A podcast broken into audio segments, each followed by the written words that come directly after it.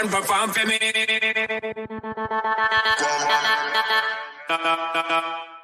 Come over here and perform for me.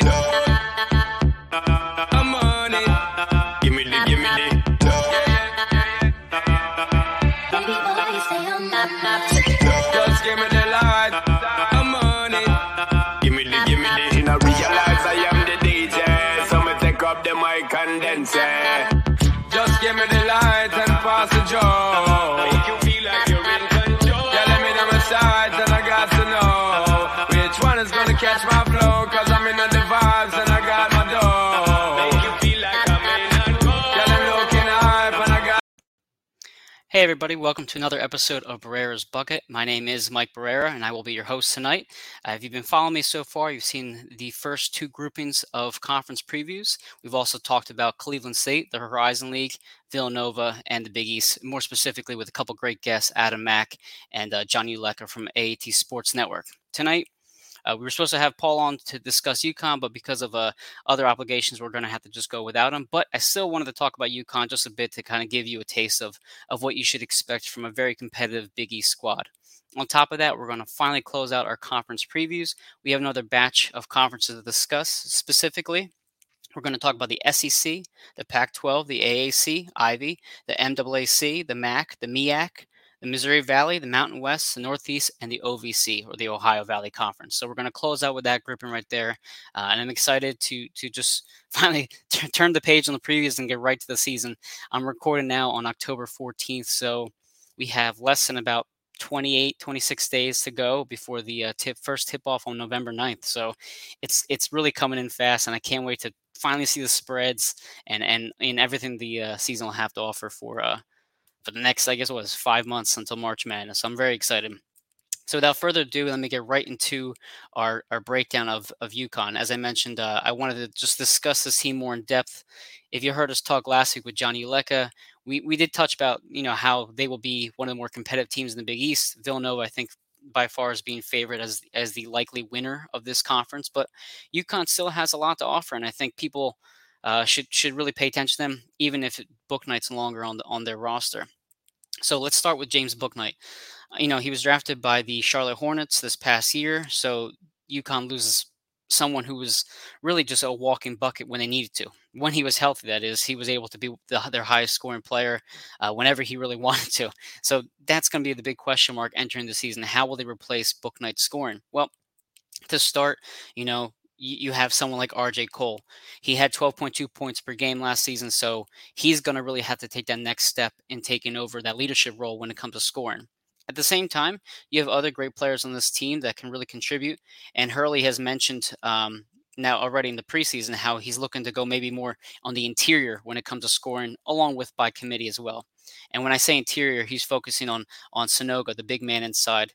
Uh, him and Whaley are going to be a really formidable a duo in the front court, and Akok Akok, if he's healthy as well, should be a good bench player for them. So, in, in terms of what they offer, what you should expect from UConn, uh, a good re- rebounding team, a very stout defensive team as well. Um, yes, again, like I said, the score might be an issue, but when you are as good of an offensive rebounding team as these these collection of players will be, then it does kind of make up for maybe a bad jump shot or a few missed uh, deep three pointers. So hopefully they can kind of uh, crash the board as much as possible. But on the defensive side, they were excellent in, in terms of block rate. Uh, from a stat that I pulled over here, UConn ranked 10th nationally in block rate as a team. So if even if they're not outscoring you, they're going to make it very difficult for you to score both on the perimeter or inside, specifically with those two big bodies. Uh, in terms of what they then bring to the the next uh, group of players who will join their roster.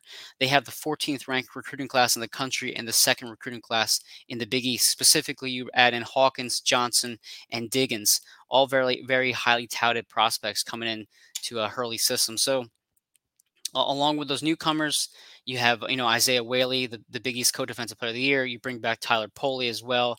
As I mentioned already, Sanogo. You have a bit, bit of a deeper bench uh, and RJ Cole ready to take the next step. I think the UConn Huskies will absolutely be a top three team in the Big East. I personally like St. John's a lot, so I, I don't know if maybe St. John's could take that that spot in the second place, but I think when when all is said and done, towards the end of the regular season, it's going to be Villanova, St. John's, UConn, uh, in some form of, of order. So again, I, I don't want to touch too much upon this team today, just to kind of give you a brief in look uh, uh, look into what you should expect from them entering uh, the, the regular season, which I said starts in a couple couple of days, really. So next, we're going to go into our more detailed conference previews. The first one on our list is the SEC. You know, when you think of the SEC, the first team you think about is Kentucky. Now, last year, as we saw with a lot of blue, big blue, uh, blue blood programs, is that they struggled to to just you know make the tournament or have a competitive season. We saw with Duke, UNC a bit, Kansas. I know they made the tournament, but they weren't the same Kansas vibe to them as we've seen previously. Kentucky uh, was right there with them in that in that collection, but Calipari comes back and he retools his roster and he's ready to rock and roll. Specifically, they bring in Grady, Wheeler, and Frederick, who are just great uh, additions to that squad. And you know, you, have a bit more maturity now on this on this roster overall. Uh, you know, last year they struggled with forcing turn, turnovers and grabbing the boards, but with this new retooled roster, you have Oscar Tshiebwe from from West Virginia, who's a transfer from, that we saw last year leave West Virginia.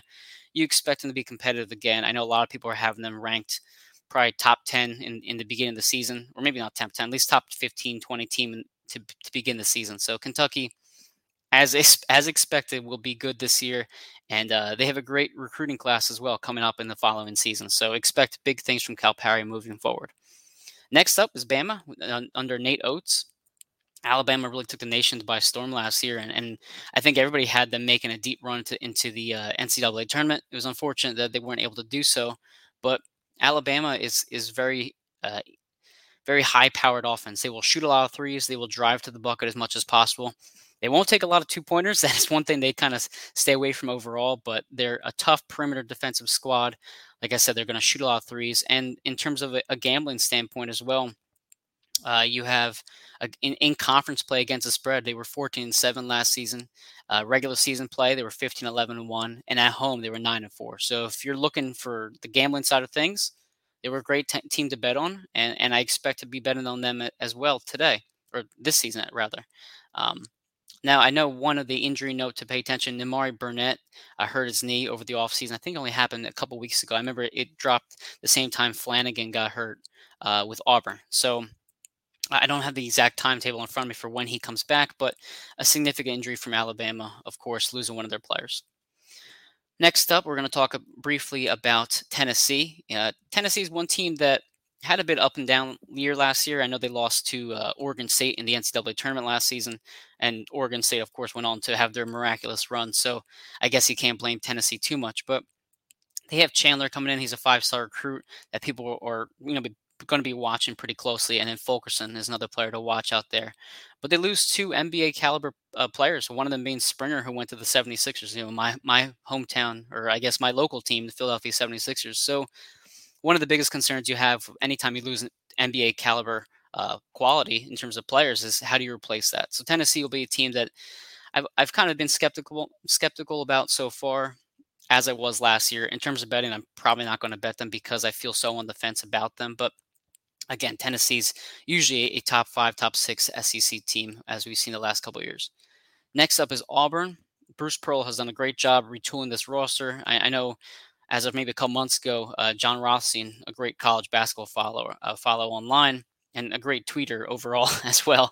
He had met, put them as uh, one of his top SEC squads. So absolutely pay attention to Auburn. I know they bring in Walker Kessler from UNC, so that's a big get for for Bruce Pearl.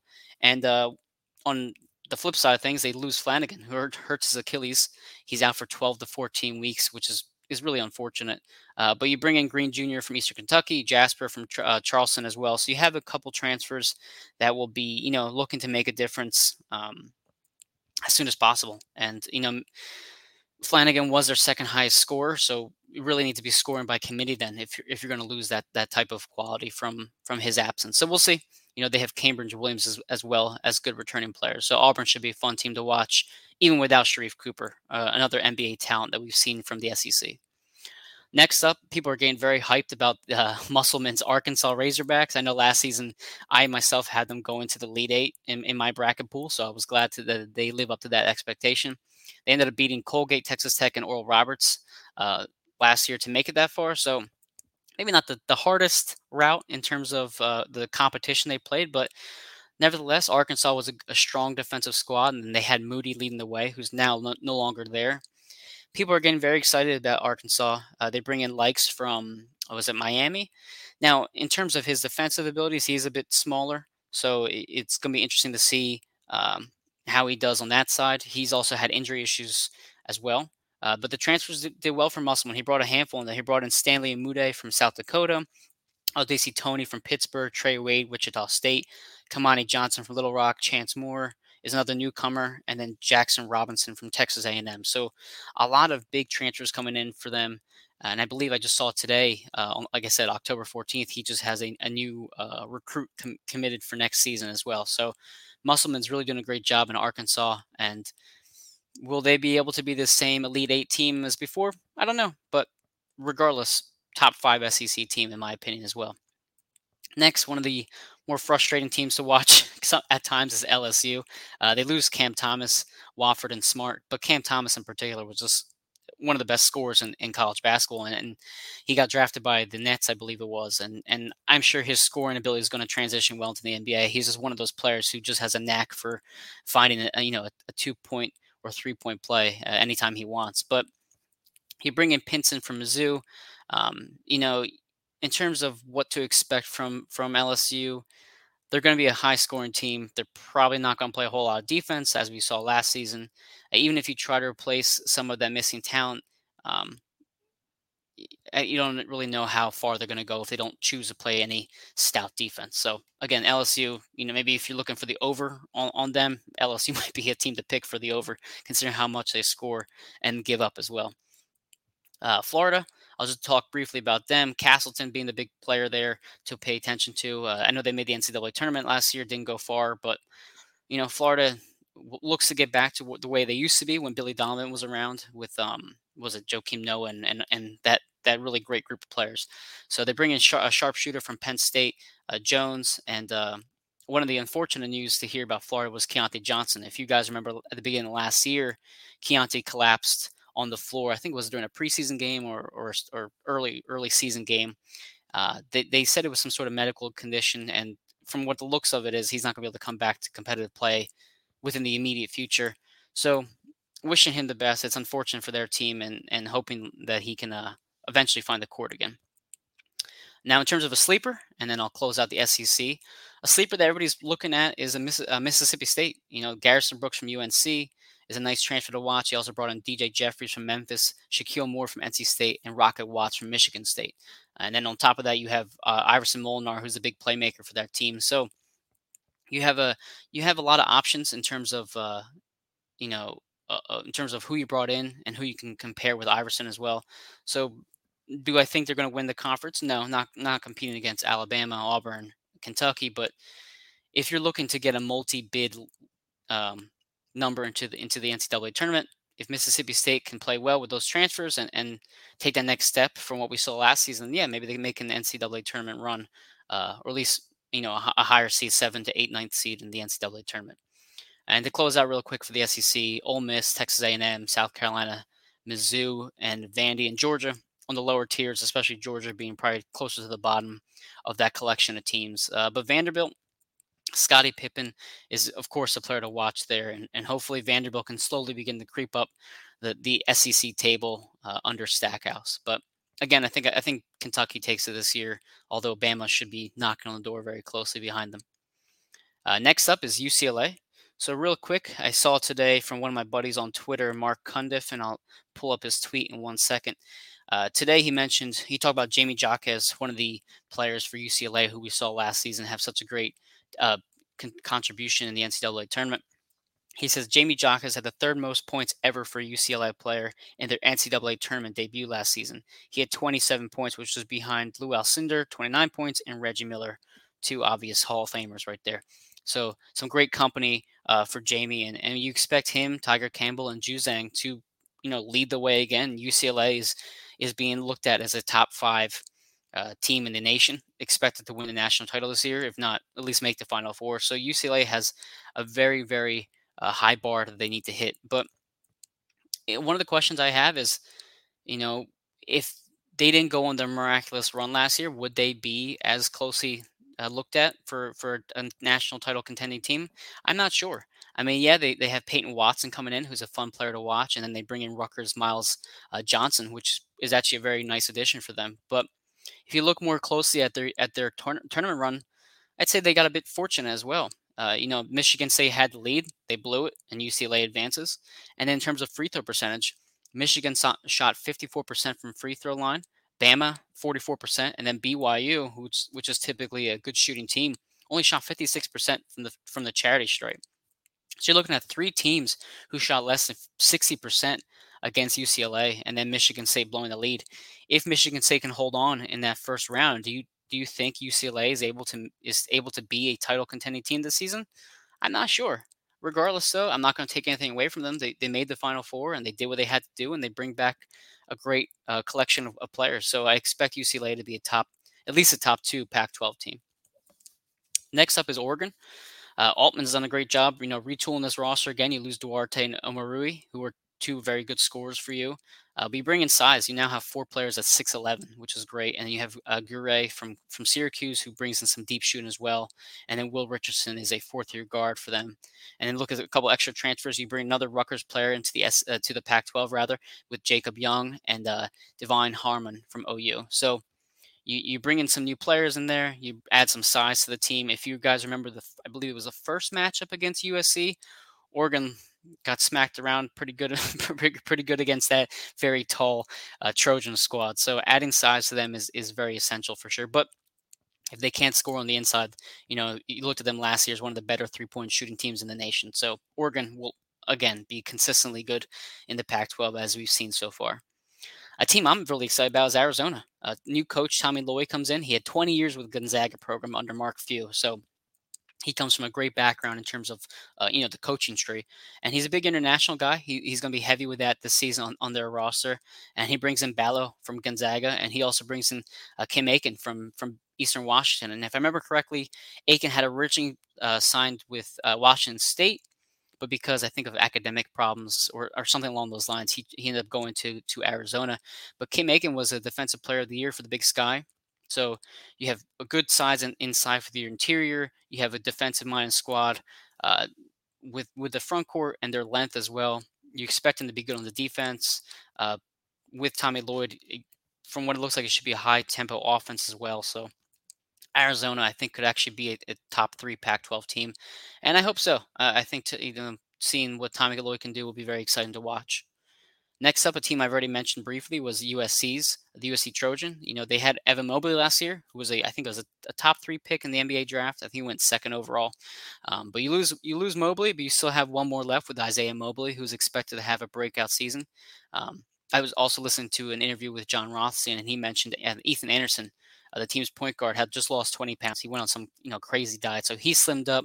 You bring in Boogie Ellis from Memphis as well, who's another ball handler that you can add to the mix. Uh, but it's tough. You know, you, you lose an NBA caliber, cal- high caliber talent with Evan Mobley.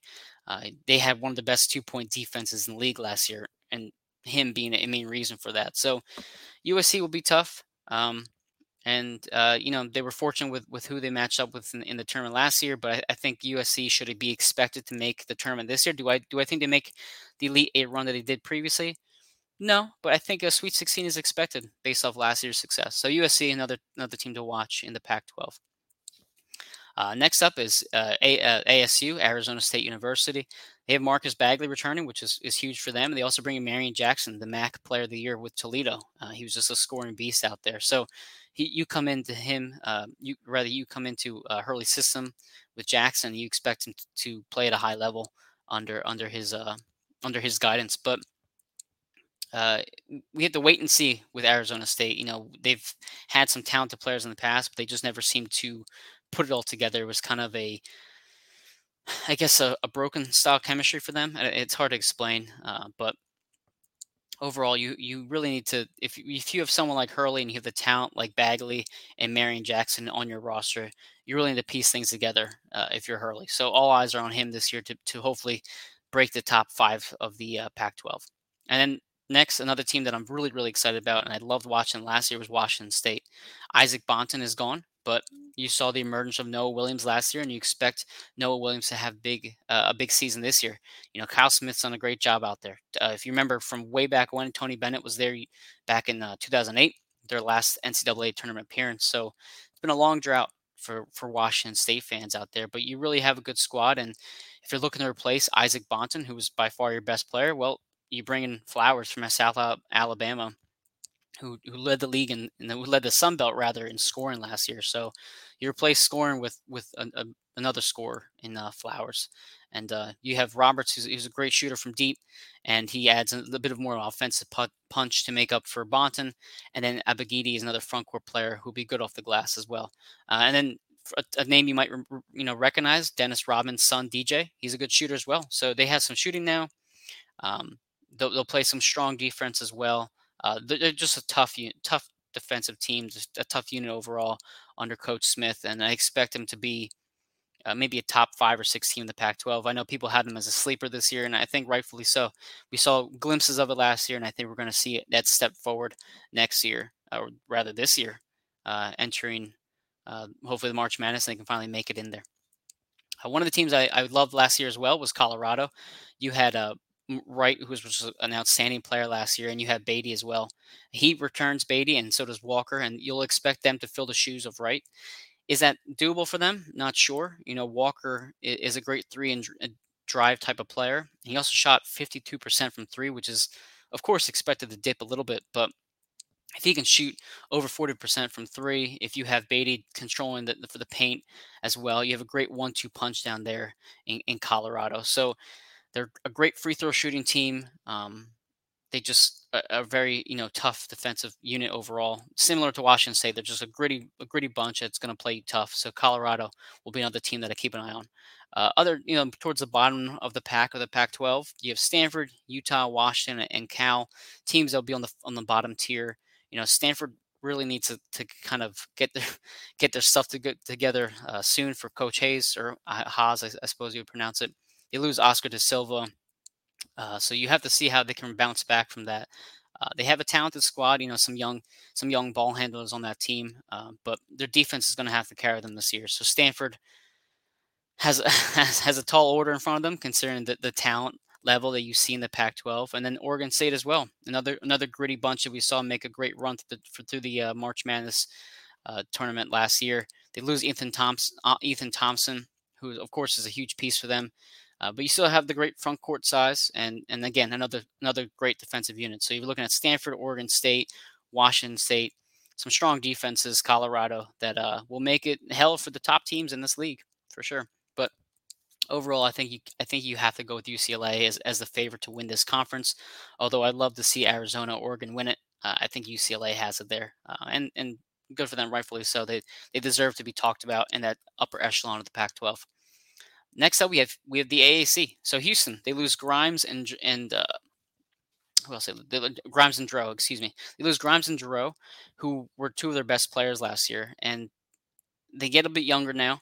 I, I actually heard an interview with Kelvin Sampson over the summer, and I wouldn't say he was hesitant, but he certainly sounded a bit reserved with with his younger squad about putting them together and making everything mesh. But when you have question marks like that, you look at the at the, the track record, and Sampson has a good track record at Houston. You know, you know they're going to rebound well. You know they're going to play you tough every single year, um, and especially on the defensive side, they're, they're going to be a strong team. So, despite what you see from Wichita State and Memphis, Houston should be uh, a top three team in the AAC.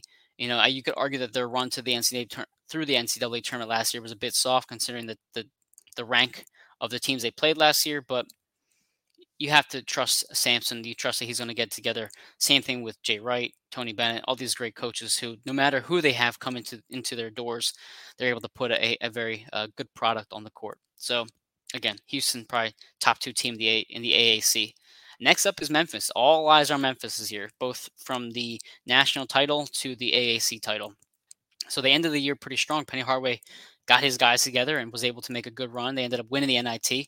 Um, and and now you have two awesome players coming in with Duren and Emoni Bates, who will have all eyes on them. I expect them to have the ball a lot. You know, you're going to have a, a, tough defensive interior, and you're going to have the size as well to contest on the on the outside. So trying to score on Memphis is going to be very difficult. But it's going to come down to whether DeAndre Williams, Duren, Bates can all play together and you know mesh well. And if Penny Hardaway can carry the momentum he had from the end of last year into the 2021-2022 season, fortunately he brings some help in terms of the coaching staff. He has Larry Brown and Rasheed Wallace on his on his staff now to help him, I suppose, lead the way.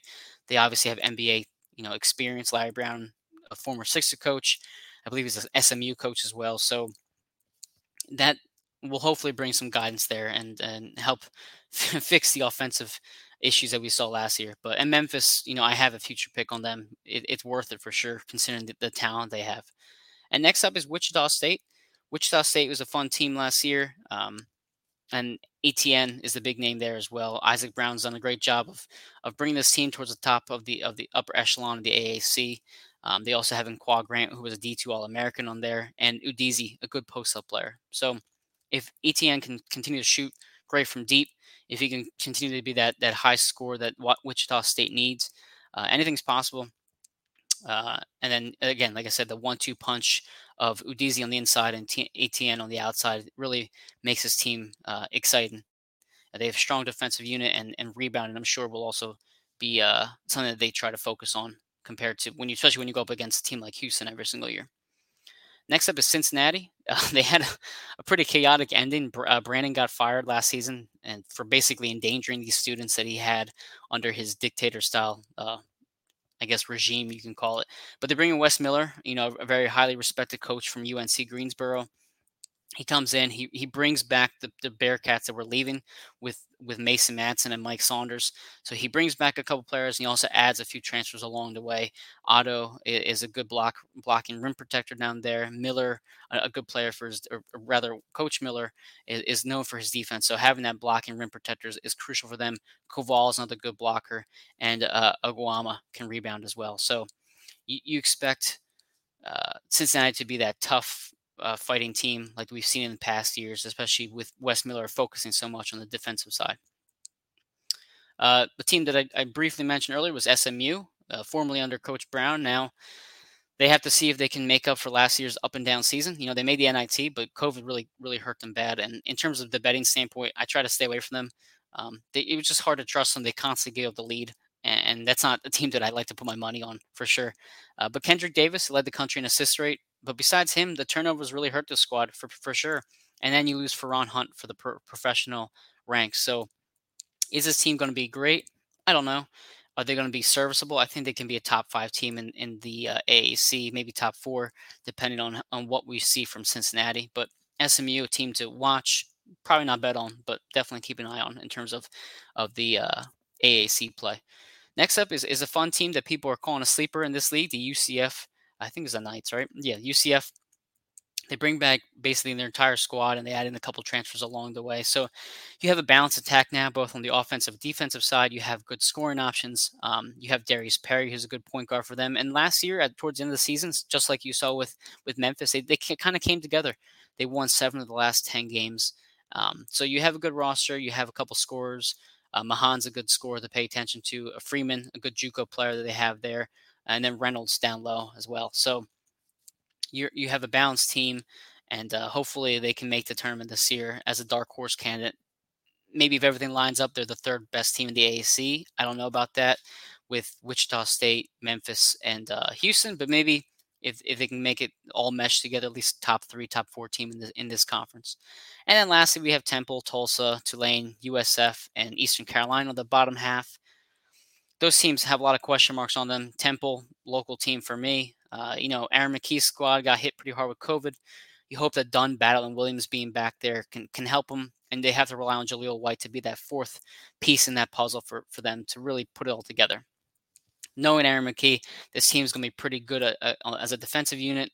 They're going to be good in the paint, um, but it's going to come down to whether they can play consistently. And you know, maybe we just look at last year and kind of throw it away. COVID hurt them. They couldn't get things together well. Maybe another offseason under their belt, they can finally put it together. So, because it's a local squad, a team that I've seen watch recently play live, I hope that uh, hope that Temple can do well. So next up, uh, oh, the ACC winner, I think I'm going to go with Memphis, just just for the hell of it, for Penny Hardaway. I like what he brings to the table with his squad. Now, next up is the Ivy League. Really hard to predict what to, to see, what to expect from the Ivy League. Consider, consider they didn't play last year, um, but you look at, at the, the top teams that are typically contending for the top spot: Harvard, Penn, Princeton, Yale. Noah Kirkwood being a top player from uh, from Harvard.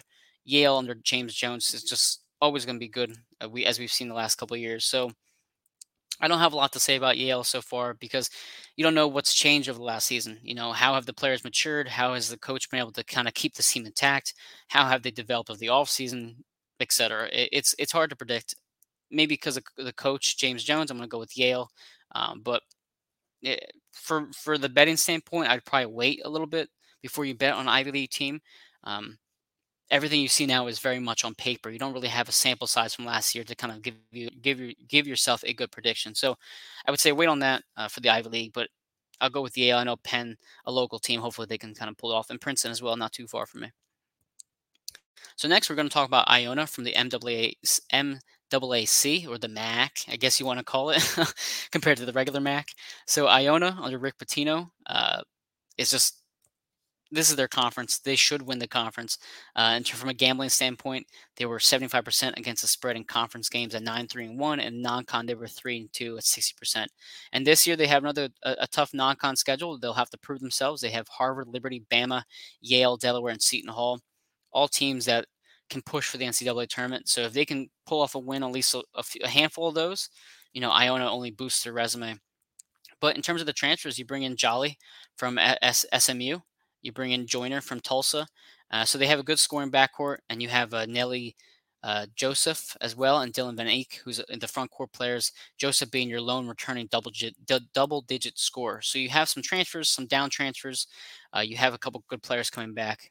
You know, the whole league last year was hit hard by COVID, so it's one of those things. Where you, again, you have to kind of throw it out the window, restart, and see what you can do. But with Pitino's trapping defense, with Pitino's experience, you know that that Iona will be the team to watch here. So expect them to do big things.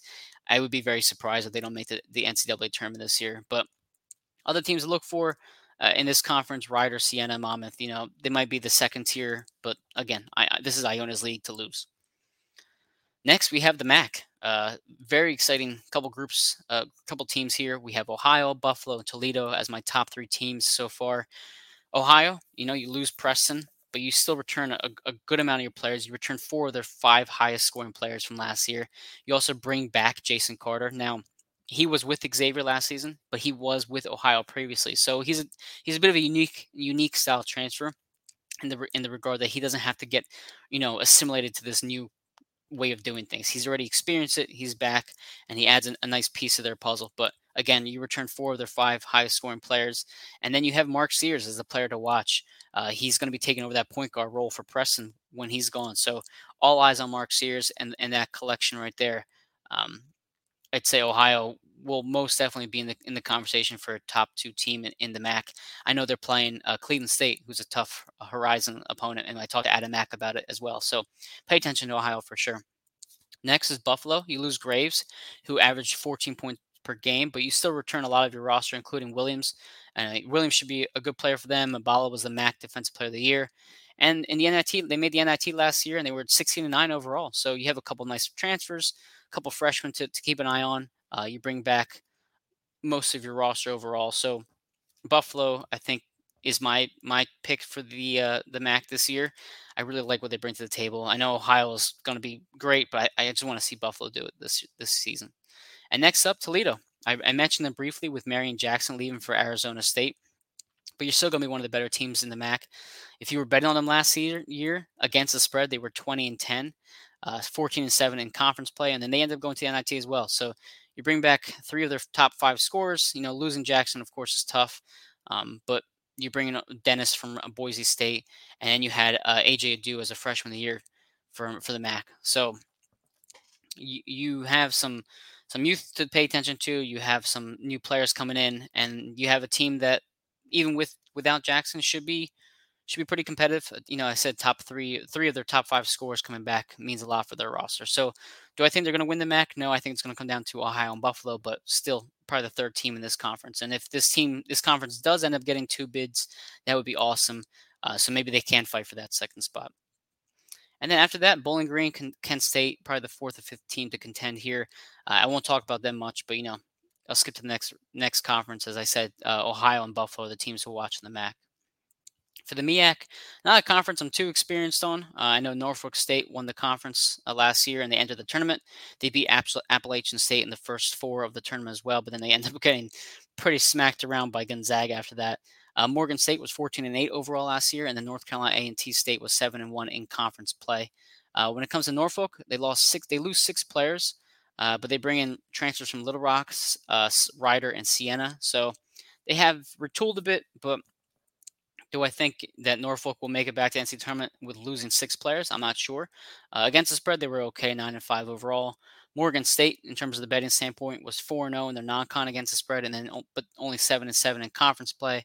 North Carolina Central, four and four in conference play against the spread, but then four and six non-con against the spread. So this may not be a league you want to bet heavily on, considering those numbers and considering the question marks there. So MEAC, uh, you know, wait and see on, on who will win this one. Next is the Missouri Valley Conference, uh, the MVC, which I loved last season. Uh, Drake, personally, I think will be the best team in this conference. I know, but it, it's a tough, top, tough top four squads that we have to pay attention to. So Drake, you return back literally everybody except for Yesufu, Hemphill, and. Though uh, it was really unfortunate what we saw last year from Drake. They lose those two players for for short stints with due to injury. Um, and, th- and that affected them big time, especially when you had a powerhouse like Loyola Chicago out there who, you know, were, was able to beat Illinois in the uh, NCAA tournament. But from a gambling standpoint, my goodness, they were good. 11 and 2 as a home team, 20 and 5 in the regular season, and then 7 and 2 in non-conference games against the spread. So whatever DeVries is doing out there, he's doing a great job leading this team. And you bring back Penn and Hemphill. Um, and even with that kind of shaky end of the year, you still made the NCAA tournament. So with all that coming back, and with the, the loss of Porter Moser and Krutwig for Loyola Chicago, I think this team will absolutely be ready to take the uh, MVC conference this year. So pay attention to Drake. Um, I think one of their early matchups for the non-common is Richmond, which is a highly touted A10 team. So if they can get that kind of ball rolling in, in non-conference play, get that betting streak back back in, I think that they're going to do great things uh, in the MVC. Next, as I mentioned, Loyola Chicago you lose the the awesome player that was Krutwig down low, and you lose Porter Moser. He goes to Oklahoma to coach there. You bring in Drew Valentine, who's their new coach. He's been there for a few years already. He is young though; he's only 30, so you have to see how he does. A young coach does with these these players. Can he kind of bring back the magic from Sister Jean and company with Loyola Chicago? But when you want to look at their schedule a bit closer, I thought they got lucky last year. So first, they beat Missouri State, which is another team that, that was highly regarded in the MVC. Obviously, not in the top tier of Drake and, and Loyola Chicago, but still, they were a competitive team last year. But when you did play Missouri State last season, they had just come off the back to backs with Drake. So Missouri State faces the back to backs with Drake. They lose both of them. They come into play uh, Loyola Chicago, and they just they just didn't have anything left. Their, their tournament dreams were basically dashed at that point. So I think they just kind of collapsed. If I look at the scores now for Loyola Chicago versus Missouri State, it was 72 46 and 70 to 50 in favor of the Ramblers. So they really got fortunate there. And then when they played Drake, they blew them out once one game and they played they lost to them on on the next game. But again, that came down to the injuries of Hemphill and Penn. Uh, you're playing a Drake squad that wasn't at its fullest potential at that point. So I thought they got a bit fortunate there. But regardless, you're bringing back their next seven scores after Krutwig, and then you bring in Chris Knight from Dartmouth, who I've I've heard is is a really nice player, nice addition for them. So for Drew Valentine being a first year coach at the age of 30, he he certainly has a lot of great pieces in place. Um, do I think they're going to beat Drake? No. Do I think they can compete with Drake? Absolutely. I would expect them to be the 1B to Drake's 1A in this conference. And then next, as I mentioned, Missouri State. You know, the Bears had had a tough run when they had the back to backs. They, they had back to backs with Drake. They lost 68 to 61 and 78 to 73 in those two matchups. And then, as I mentioned already, they get blown out uh, by more than 20 points in both of those matches versus Loyola Chicago. But regardless, you know, even though you lose Ritter, who's had seven points per game as your forward, you have Mosley, Prim, and Black coming back as your top three scorers. So they have scoring, they have their players coming back. You can kind of just rebuild and, and take what you had, the success you had last year, and build off it. Do I think they're going to be top two team in the league? No, I still think the Ramblers and Drake will hold that. But Missouri State, maybe a, a, three bid league this year if they play well enough. Who knows? Missouri State for sure could could make that could make that conversation. And then Northern Iowa, you have to look at North, Northern Iowa's but uh, great great player AJ Green. It comes down to him being healthy. He's had I think two hip surgeries already.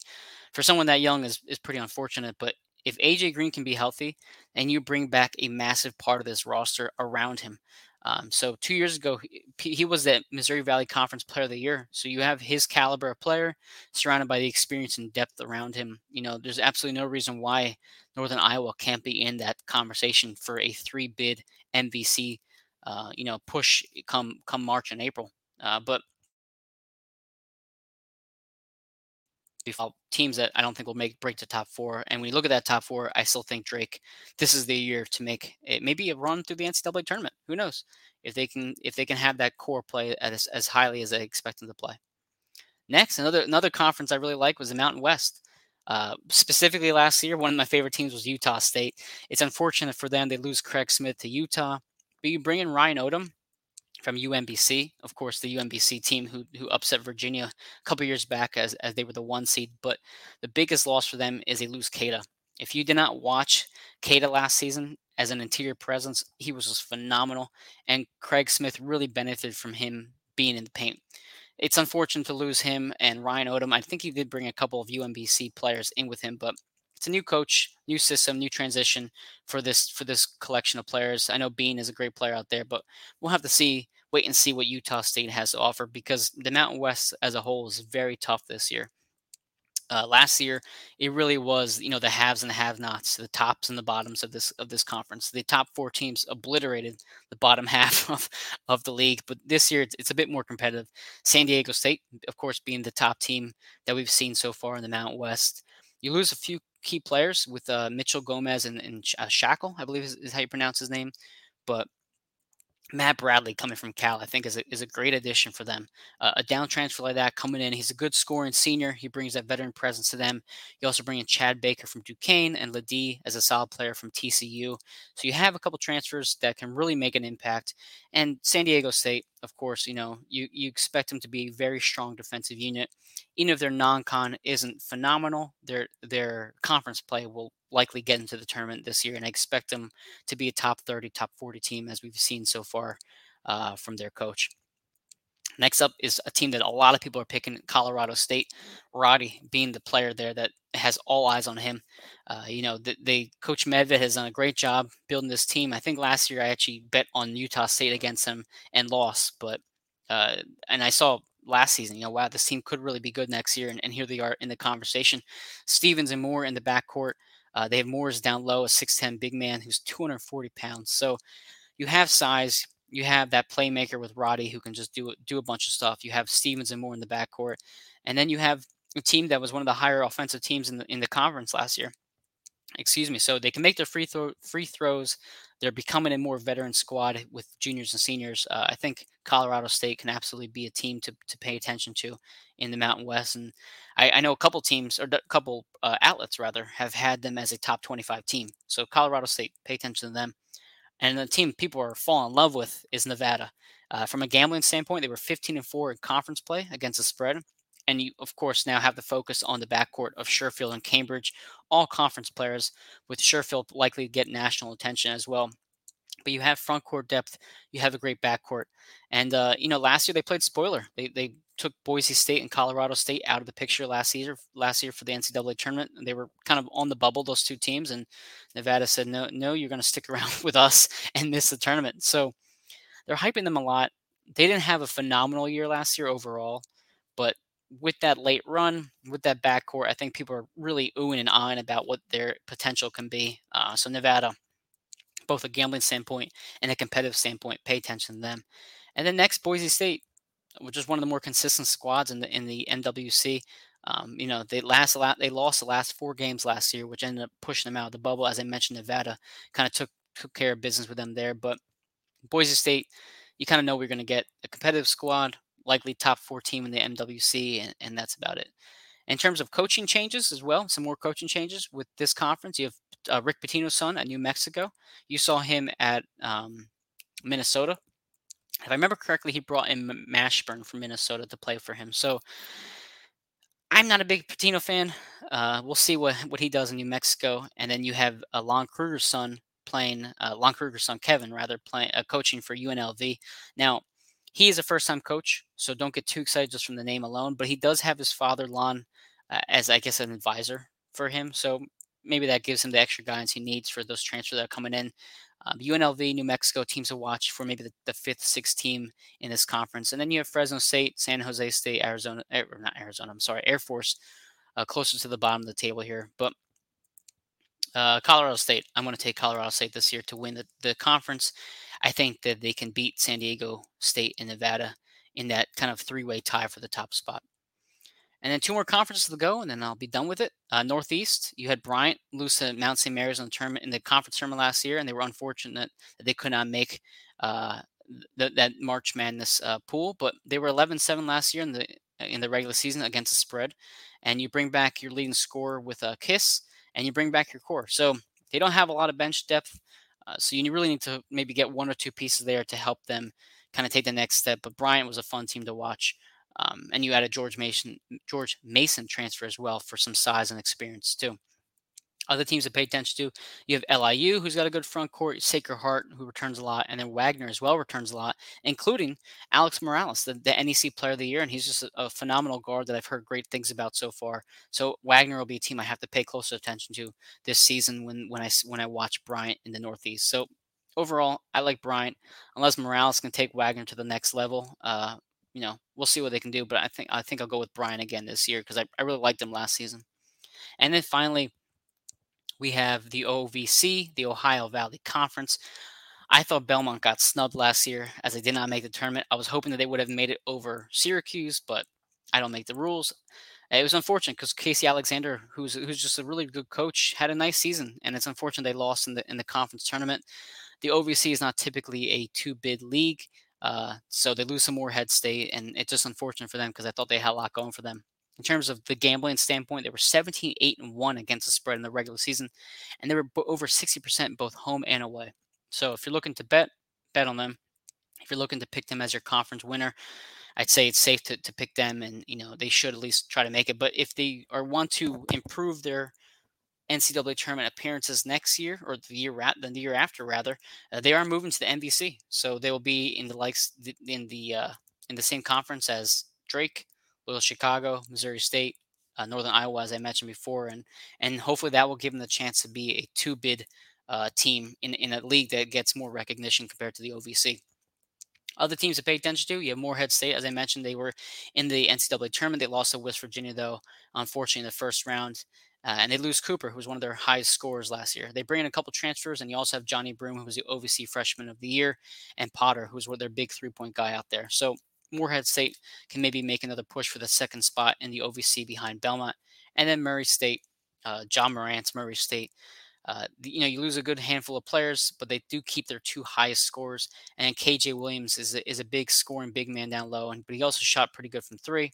And then Tevin Brown is a good guard for them who can kind of stuff the, the stat sheet as well. So Murray State, Morehead State, maybe they battle for the second and third spots, while OVC is is run by Belmont, which I think this is their conference this year for sure. Uh, but overall, that concludes my conference previews. As I mentioned, it's a lot to unpack. You know, my main point of this is not to be diving deep into every single squad, every single team, every single player. What I want you guys to focus on is okay, I didn't pay attention to college basketball all summer because I was watching baseball or whatever other sport you were watching. So, can I get a crash course in the teams to pay attention to, a couple players, a couple transfers? I, I kind of want to be a cliff notes, I guess you can call it, for the college basketball world. Uh, so, hopefully, you've enjoyed these these very fast hitting conference previews. Um, I, have really enjoyed make putting together so far, and I've learned a lot. And what you see, you'll see from me moving forward is I have a pretty exciting guest uh, coming in next next week. I'll, I'll, announce it after the show is released uh, to talk about Pittsburgh, and then after that, we'll we'll discuss a week by week analysis of, of the, each game or each uh, each matchup uh, coming in November, December, and, and moving forward towards the uh, NCAA tournament. I'll talk betting you know players to watch for maybe the money line plays that i'm intrigued by maybe a couple parlays uh, last year i did pretty solid in, in, in, the betting standpoint so i hope to share the knowledge with you and hopefully we can all make some money but i'll close now with my sponsors First up is Manscaped. You get 20% off and free shipping if you use code AATBirds at manscaped.com. Next up is OddsJam, the number one software platform for sportsbook bandits. Sign up today at oddsjam.com via AAT Birds. Oh, that's not my.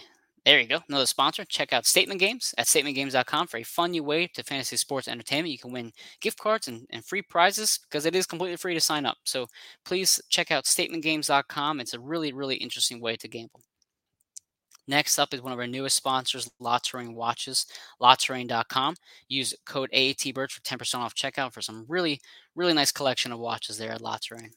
And lastly, well, this is for my Across the Pitch show, but if you go to atbirds.com shop, you can uh, check out all of our gear, Barrera's Bucket, the Across the Pitch show gear that I have on sale there, and then all the other networks shows as well, Chips and Dish. Uh, the weekly show, Johnny puts out a bunch of great Eagles content and stuff like that. And then Burning Bridges as well, one of our newest shows. So I hope you've enjoyed our conference preview so far. As I mentioned, next week we have a very exciting special guest that I'll announce later on this weekend uh, to discuss Pittsburgh and, and what we should expect from them moving forward entering the 2021 season. So thanks, everybody. Have a great night.